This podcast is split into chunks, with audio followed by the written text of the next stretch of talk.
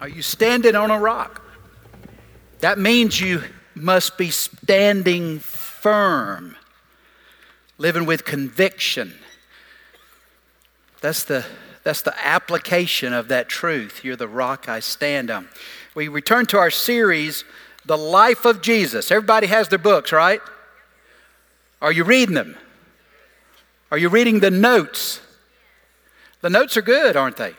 Now, the notes aren't divinely inspired, but the notes are good and they're helpful. So I urge you, remember, eternal life is knowing God and Jesus Christ, the one He sent. So this series is so that we would know Christ, and by knowing Christ, we know God as well. That is, that's what eternal life consists of. It's a relationship. Today's message is entitled New Birth.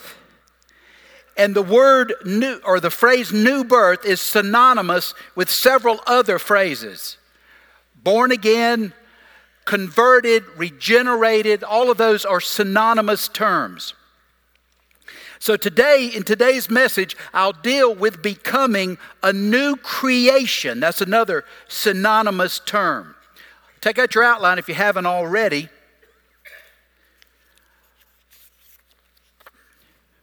Your message pro- program, and there on the top of the outline is therefore, if anyone who does that include you?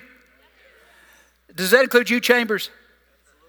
If anyone is in Christ, he is a new creation.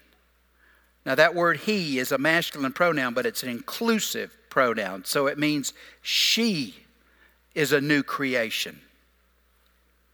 Are you a new creation? Old things have passed away, and look, new things have come. Is that verse true of you?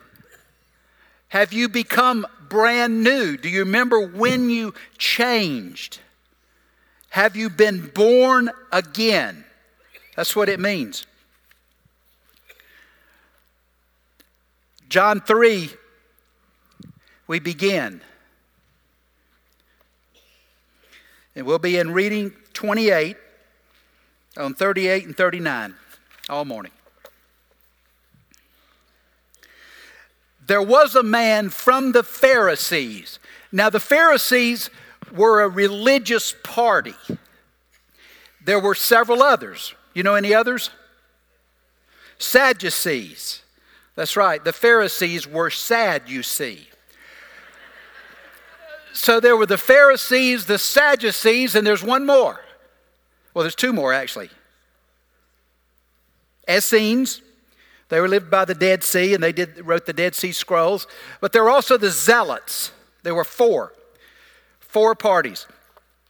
In Hebrew, Pharisee meant separated ones. And the Pharisees were real motivated. They were real diligent in obeying the Mosaic law, but also their own oral traditions. So their rabbis had added in a whole lot of other rules on how you can be righteous. People love to give each other rules, don't they? They opposed all of the Greek influence that was coming in because, see, you had the Greeks and you had the Romans who conquered the area, but Romans actually had a Greek influence as well. And so they resisted all that outside influence.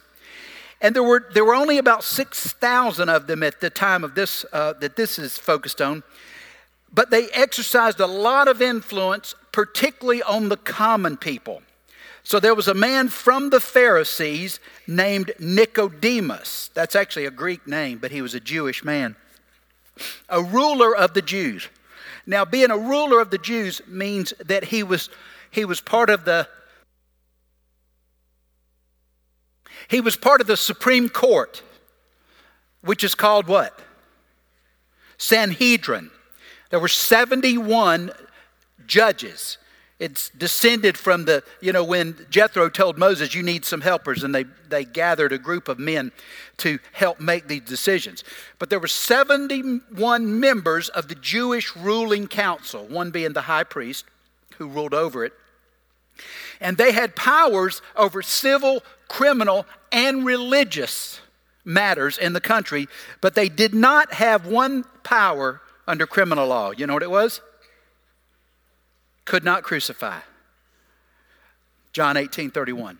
And, that, and we know when that becomes very important.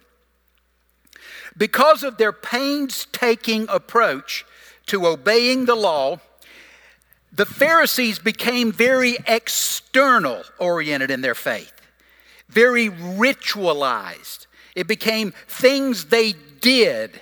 It became mechanical. And so they focused on outward behavior instead of inner change of heart.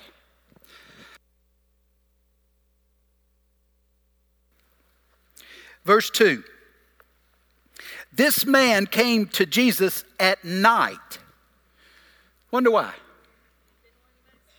Didn't want anybody to see. I think you're right. He didn't want to imply that he was following Jesus or even endorsing him because of his stature. And he said, Rabbi, which he, get, he was giving Jesus respect because Jesus was not formally trained as a rabbi. You know, we know that you have come from God as a teacher.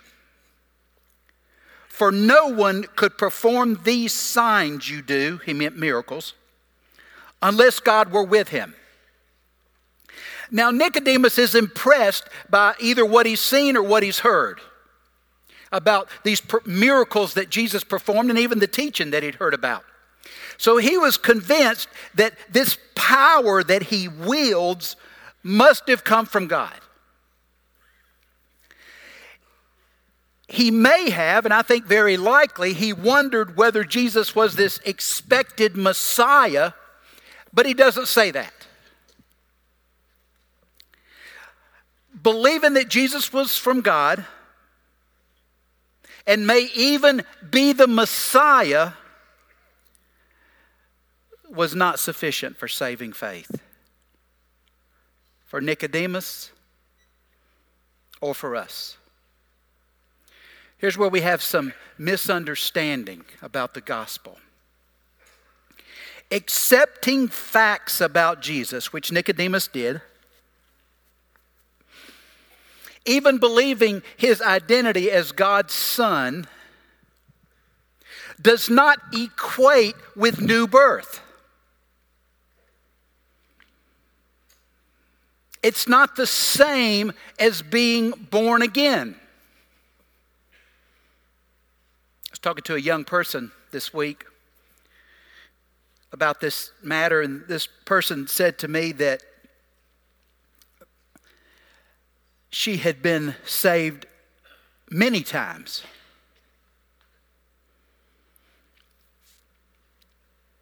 That's too many times. But, but understand this the way we've been propagating the good news had misled this young woman. Because we've said, you pray this prayer or you walk this aisle and you get baptized, you're saved. That's not equal to salvation. You see what I'm saying? And so Jesus is presenting this to Nicodemus, but I'm presenting it to you and to me. On the screen is a verse for us to begin 2 Corinthians 13 5. Test yourselves to see if you are in the faith.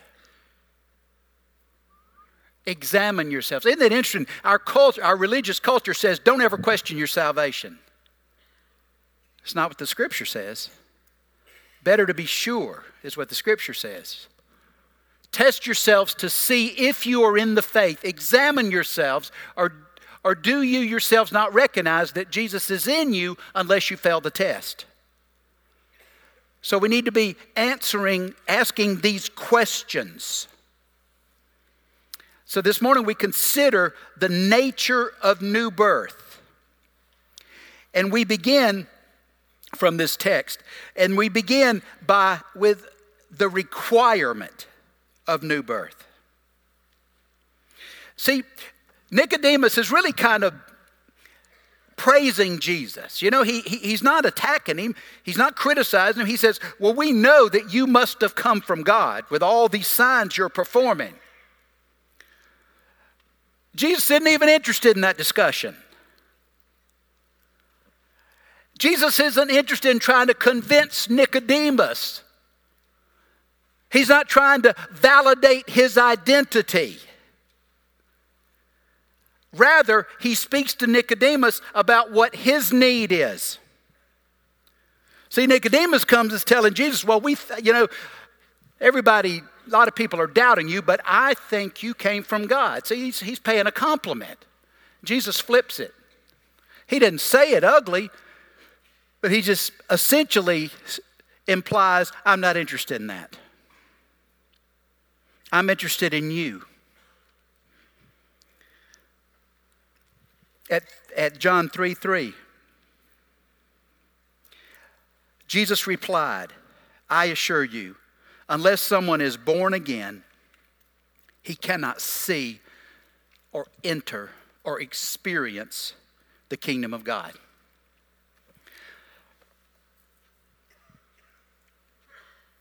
God's kingdom exists now,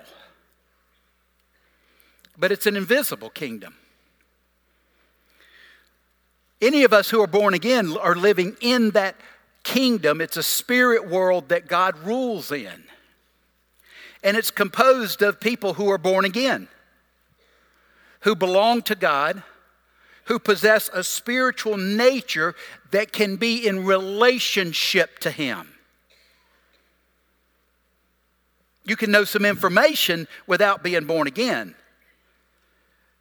but you can't be in relationship with Him and communicate with Him. The new birth or, or regeneration, again, synonymous terms, is the act of God by which He imparts eternal life. Now, Jews all thought they had this eternal life, they were all part of the kingdom of God. but on the basis of what? Well, first, they're descendants of Abraham. They observed or obeyed the law. They performed external religious rituals, particularly circumcision. And that those things, doing those things, would gain admission into God's kingdom. External things, all of them, aren't they? And we have our own set of external things. But but in the, in the Baptist church or, or, or a charismatic or Pentecostal church, it's usually walking an aisle, praying a prayer, being baptized. If your background was Catholic, you had more. You had more observances. Nicodemus, well, who, do you think Nicodemus really did obey the law? Who thinks he did? Are y'all asleep? David, we need, to, we need to start service earlier and then you warm them up for a while. Who thinks Nicodemus obeyed the law diligently? Thank you. I need, little boy or girl, I can't tell. I need you up here. See, the issue is not, I think he was very diligent. He was certainly interested in, in the things of God, or he wouldn't have been out there at night trying to see Jesus. I think he was dutiful, I think he was meticulous. But Jesus is informing him that doesn't qualify for admission.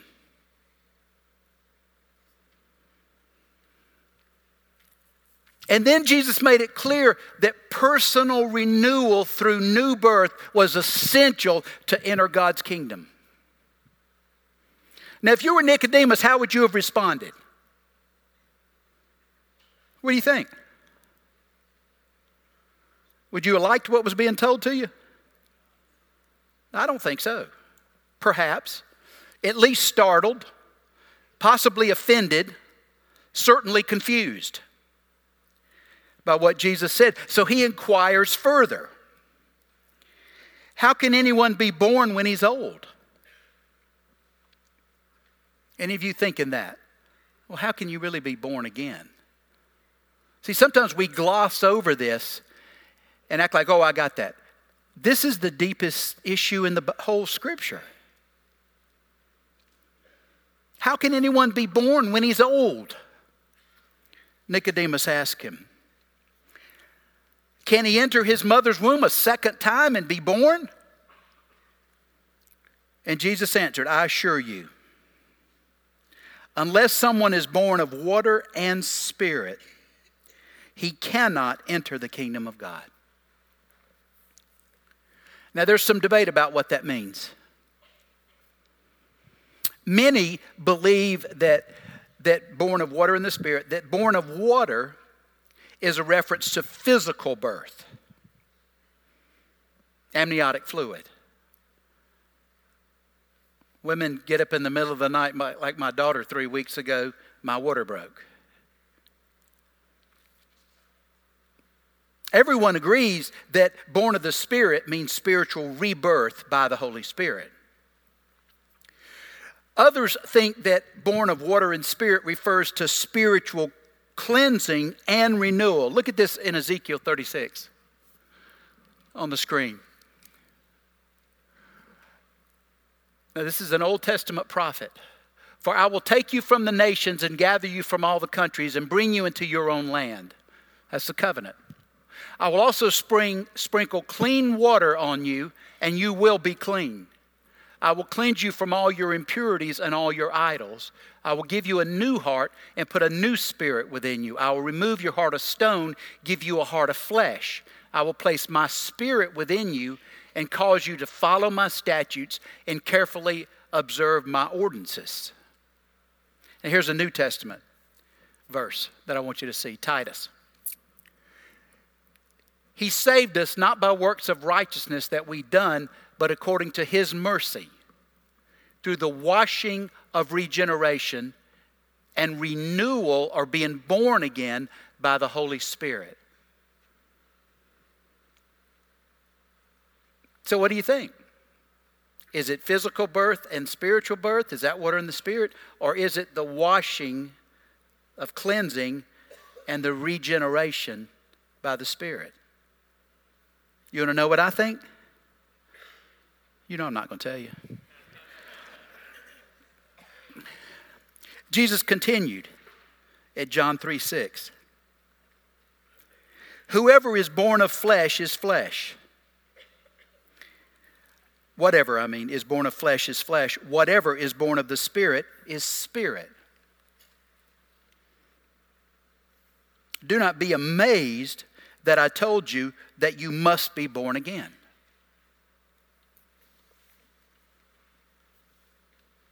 Humans can only begat humanity. Flesh can only give birth to flesh.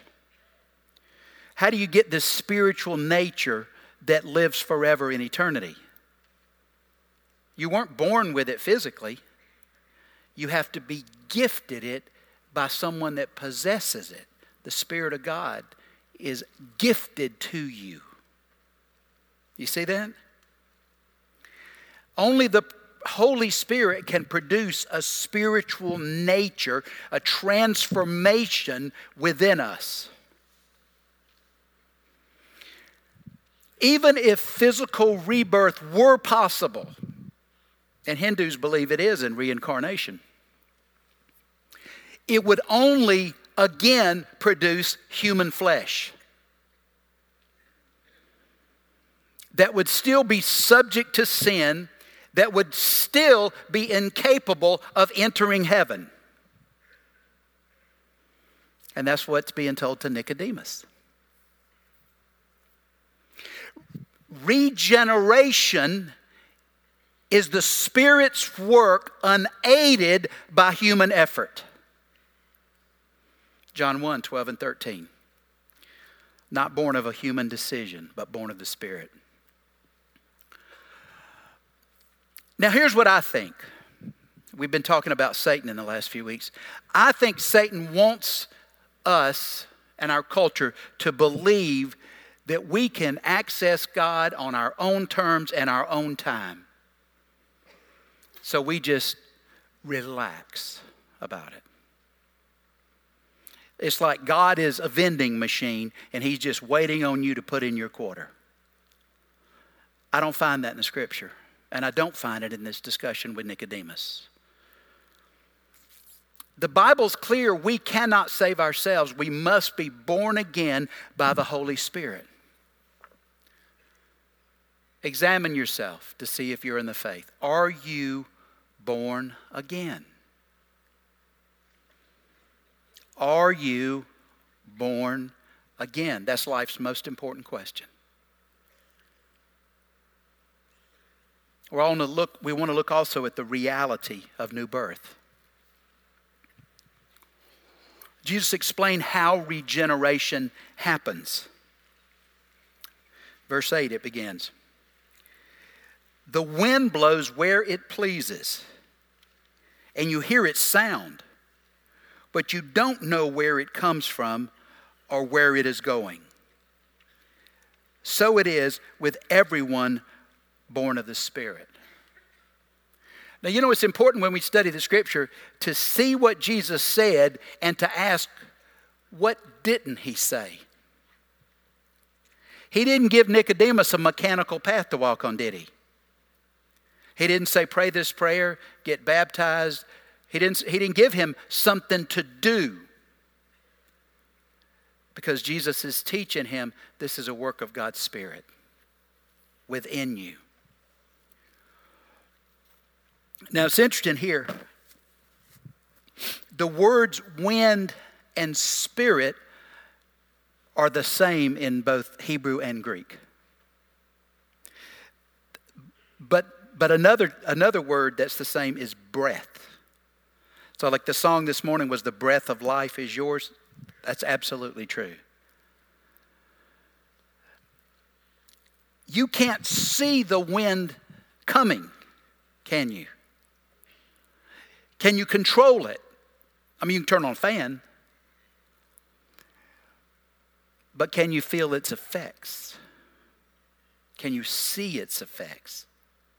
See, you ought to be able to see the effects of the wind of the Spirit in me, and I ought to be able to see them in you. I don't know when it's coming or where it's going, but I can know if it's having an effect on you, and I can feel whether it's having an effect on me. That's being born again. Does that make sense? You're saying, what is he talking about? Well, you're in good company because Nicodemus says, How can these things be? See, when you study the scripture, when they ask a question and it's already in your mind, you are tracking rightly. This is the depth of the gospel. We have made it shallow. I've heard people say, Well, I've heard all that. You haven't plumbed, plumbed these depths yet.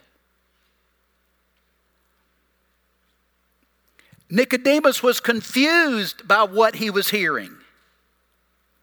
It was counter to everything he thought about becoming part of God's kingdom, wasn't it? And some of you right now are going, What? I've never heard this. We prayed this morning that we would all have ears to hear. You've heard it, but you may not have heard it.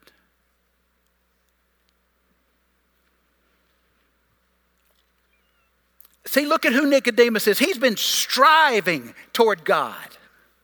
He's not an unrighteous guy, he's likely a very righteous man in terms of behavior, not righteous in terms of t- with God, but humanly speaking, he was better than most.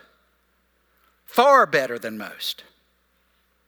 And so he's, he's been so meticulous about not only obeying the, the law of Moses, but all the rules that had been made up for him to obey. You know, they, they, had, they had hundreds of rules that were the way that you followed the law. I've told y'all before, Sabbath rules, you know, you can't work on the Sabbath. And in Israel, how many of y'all been to Israel before? Well, on the Sabbath, you can't push the button in the elevator because that's considered work. So there's an elevator that stops on every floor. Avoid that elevator. But, but there were all these rules, all these applications of how you obey the law. Meticulous. And he was doing them all. And so, how does he release all his beliefs about what it takes to be right with God? How does he look at the fact that he's been obeying the law and he'd been recognized by the people and he'd been elevated to the Sanhedrin because he was so righteous and so well regarded? And Jesus is saying, none of that matters. You must be born again.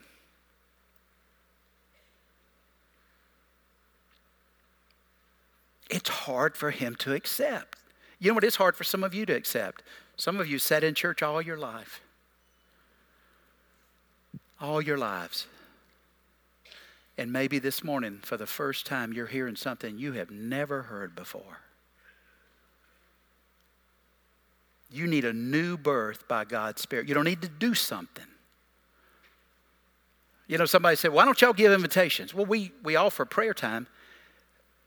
You know why? Because I don't want to produce a process that is promising that you're saved if you do what I prescribe, because I don't have the power to promise that. Does that make sense? That's not my business. My business is to preach the gospel. I wish I could bag up the Holy Spirit. I wish I could give you him to inhale him. The whole time I was preparing this, I remember Heckle and Jekyll caught this one breeze, you know, and there was no breeze. They were hot and they captured it. And then they were started fighting over who got it. But that's beyond my control. You know what I'm saying? If I tell you do this, this, and this, and you're saved, then later on when you see God and He says, Why aren't you saved? You you'll say, Well, Perry told me if I did this and this and this, I'd be saved. I don't want to be your guarantee. Because I don't have the power of promising that. That's the Spirit of God. Jesus continued, verse 10. Are you a teacher of Israel and you don't know these things? See, the Old Testament, y'all saw it in Ezekiel. The Old Testament included teaching about being born again, didn't it? I'll take your heart of stone, I'll give you a heart of flesh, I'll place my spirit within. Some of you might have been surprised that that was even in the Old Testament, but the Spirit is very present in the Old Testament. He wasn't, he wasn't given in a way like he is since Pentecost, where when you're born again, he stays. But he always came. And he gifted, sometimes with talent, sometimes, but he gave you new birth. See, David had to be born again. Moses had to be born again. Abraham had to be born again. They didn't have a different system.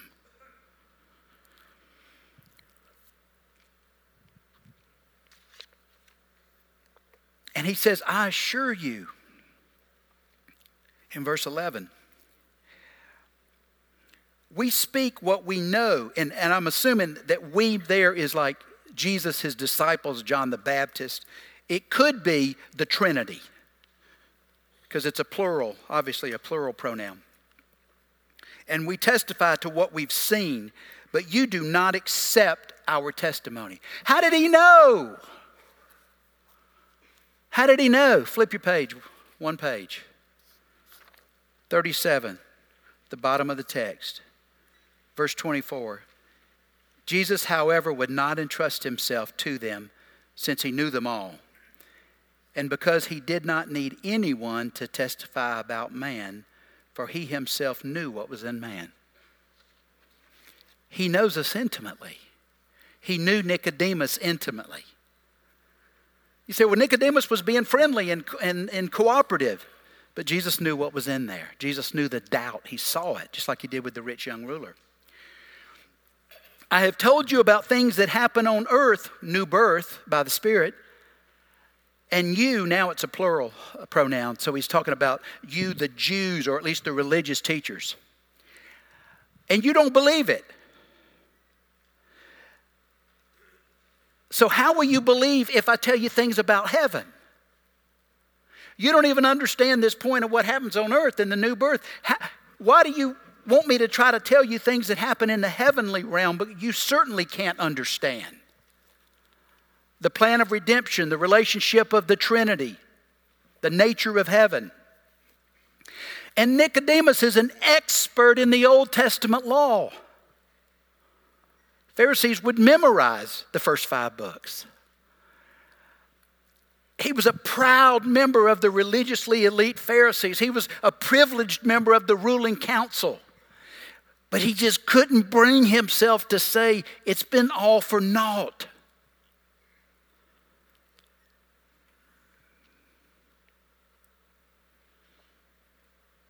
We don't usually have as much of that problem. Some of you may be struggling with that. So I've, I've obeyed God all my life.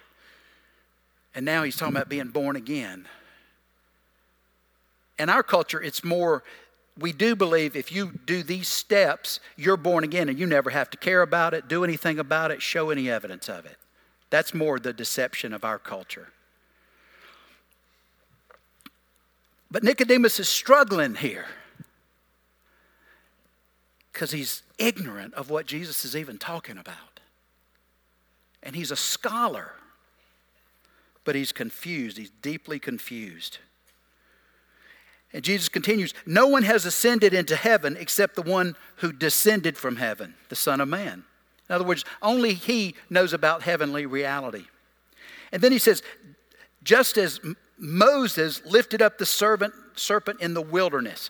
Now, this is a reference to an incident that occurred in the Exodus. Look at Numbers 21 on the screen. The people spoke against God and Moses. Why have you led us from Egypt to die in the wilderness? There's no bread or water. We detest this wretched food, the manna. They were starving until they started getting it. Now they're sick of it. They want to order something else. Then the Lord sent poisonous snakes among the people, and they bit them, so many of them died. And the people then came to Moses and said, We've sinned by speaking against the Lord and against you. Intercede with the Lord so he will take the snakes away. And Moses interceded for the people. Then the Lord said to Moses, Make a snake image and mount it on a pole.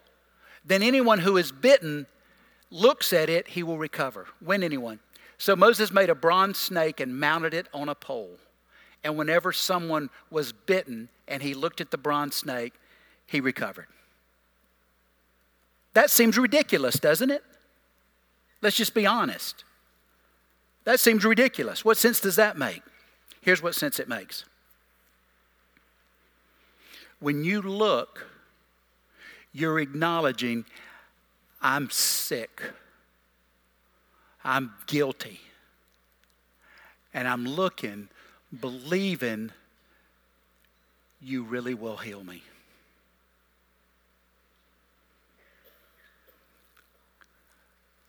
the bitten Israelites were cured by depending on what God said through Moses. That's faith. Faith is not you mustering something to make God do something. Faith is being utterly dependent on what God promised, what He said. Well, I have faith that I'll get this car, I'll get this spouse, I'll get this house. You can't have faith in that. You can ask it, Unless God, if God promised you that, you can have faith in it. But we only have faith in what God's told us. You see? It's about believing his promises. He said, You look at this snake, you'll be healed. And Jesus continued. So the Son of Man must be lifted up. What does that refer to? At least crucifixion but perhaps even resurrection and ascension. So that anyone who believes in him will have eternal life, which is just sharing in the, the life of Christ. That's eternal life. And so Jesus here is referring to believing in, looking to, trusting in his life, crucified, resurrected, ascended, to be cured from sin's deadly sting. See, the problem is we go, well, who wouldn't do that? Mm-mm. It's deeper than that. You're saying, I'm riddled with guilt, I'm filled with sin, I'm relying on you to forgive. That's what faith is. It's not simple and shallow, it's significant and weighty. And your entire life and all your eternity is reliant on God's Word. You, you know that? If this Word is not true, now this, this one is a printed book, but you know what I'm saying, it represents. If God's Word is not true, either there is no heaven or we're not headed there. We live by faith based on what God tells us. That's why I'm so earnest trying to get us to know what God's telling us. Have you experienced the reality of new birth? Have you experienced the reality of new birth? How do I know? Well, it isn't just claiming the facts. There will be a change in your nature. My little grandboy, there's a, he's definitely in the room. It's undeniable that he's, he's there. When the Spirit of God is in you, it's undeniable, and some changes get made.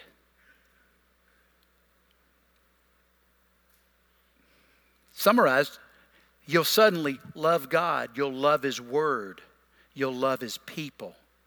If you're indifferent to God's Word, if you don't care whether you go to worship, if none of those things matter to you, you may not be passing the test. Because these things will matter to you because you have a relationship with God. You see what I'm saying? You'll love God, you'll love His people, you'll love His Word. You'll want to serve Him based on love, not to try to earn something, but out of your deep appreciation for what's been done for you. You'll give of your money, you'll give of your time because of the relationship. You'll be convicted of sin, not because, not because you're scared of getting punished, but because you don't want to please someone you love. Isn't that right?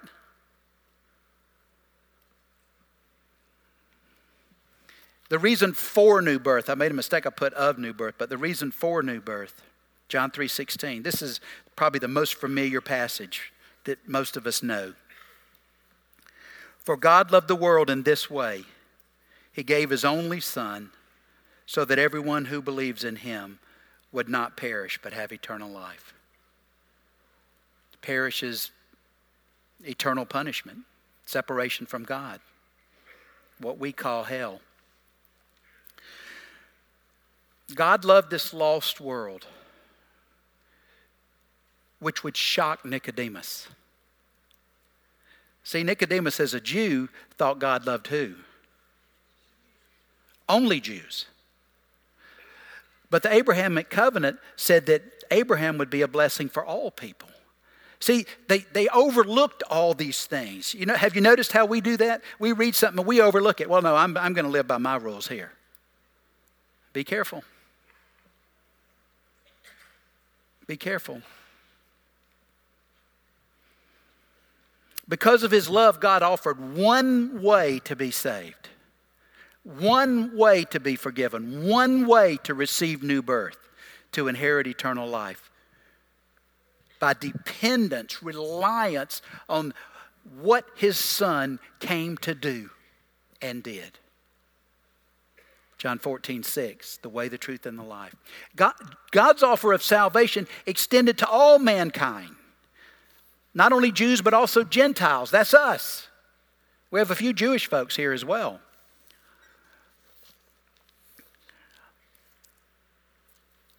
For God did not send his Son, it's verse 17, into the world that he might judge the world, but that the world might be saved through him. Have you experienced the love of God?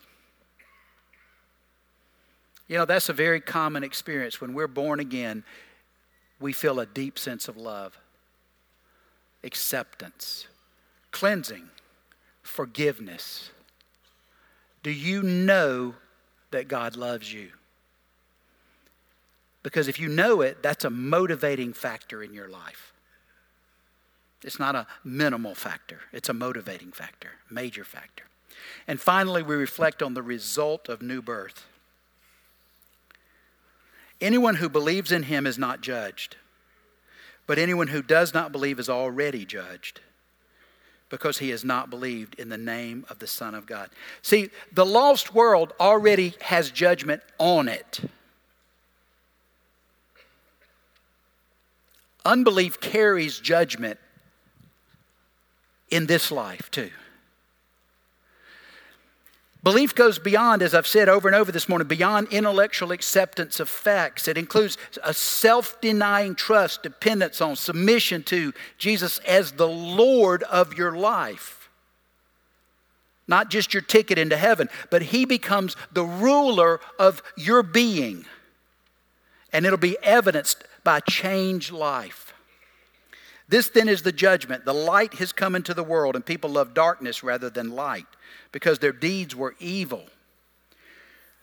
For everyone who practices wicked thing hates the light and avoids it, so that his deeds might be exposed.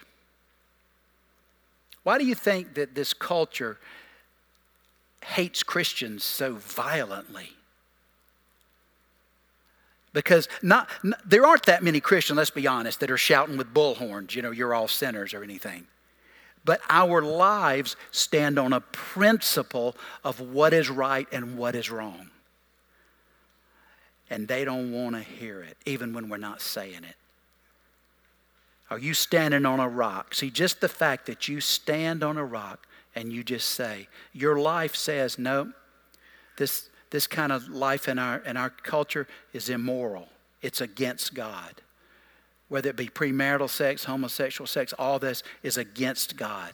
So that's why they so want to just rip you out, silence you. But here's the point it's not even us talking, it's God's Spirit bringing that conviction.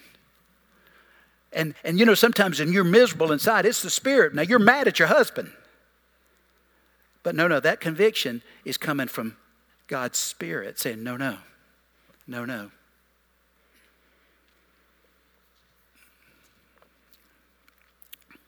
Jump to John 3:21. But anyone who lives by the truth comes to the light. See, we'll come to the light, even though we have sin in our lives, but we know that we're coming to one who loves us.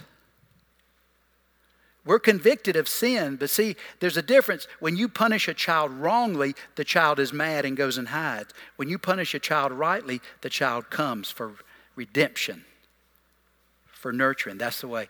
When we know we have sin, and it, because it burdens us too, and we can go to God and have it cleansed by, by His Spirit. We hate our sin, we love righteousness. So that His works may be shown to be accomplished by God. True saving faith is always displayed through works. Look at your life. What is in your life that would show a watching community that you belong to God? If we look at your checkbook, if we look at your schedule, what shows? True saving faith is always displayed. Well, you say, well, where are you leaving Nicodemus? Well, in this passage, there's no evidence that he came to Christ. In other passages, there are. Nicodemus defended Jesus publicly in front of the Sanhedrin. John 7 50 and 51. You remember what he did after Jesus' crucifixion? He and Joseph of Arimathea prepared Jesus' body for burial. Works that indicate genuine faith. I think he was saved. I think he was born again. What about you? Have you experienced new birth? And how does it show? There'll be counselors here, there'll be counselors in the Care Connection room. They'll be happy to talk to you about, about faith in Christ. They'll be happy to pray with you. They'll anoint you with oil for healing. You say, I need to look to the brass serpent. so that I can be healed, forgiven. Jesus has been lifted up for you. Will you look? Father, we thank you for your word. Show us where we stand. And Lord, if we really are not your child, let us come this morning. Lord, please draw many into your family today. In Christ's name I pray. Amen.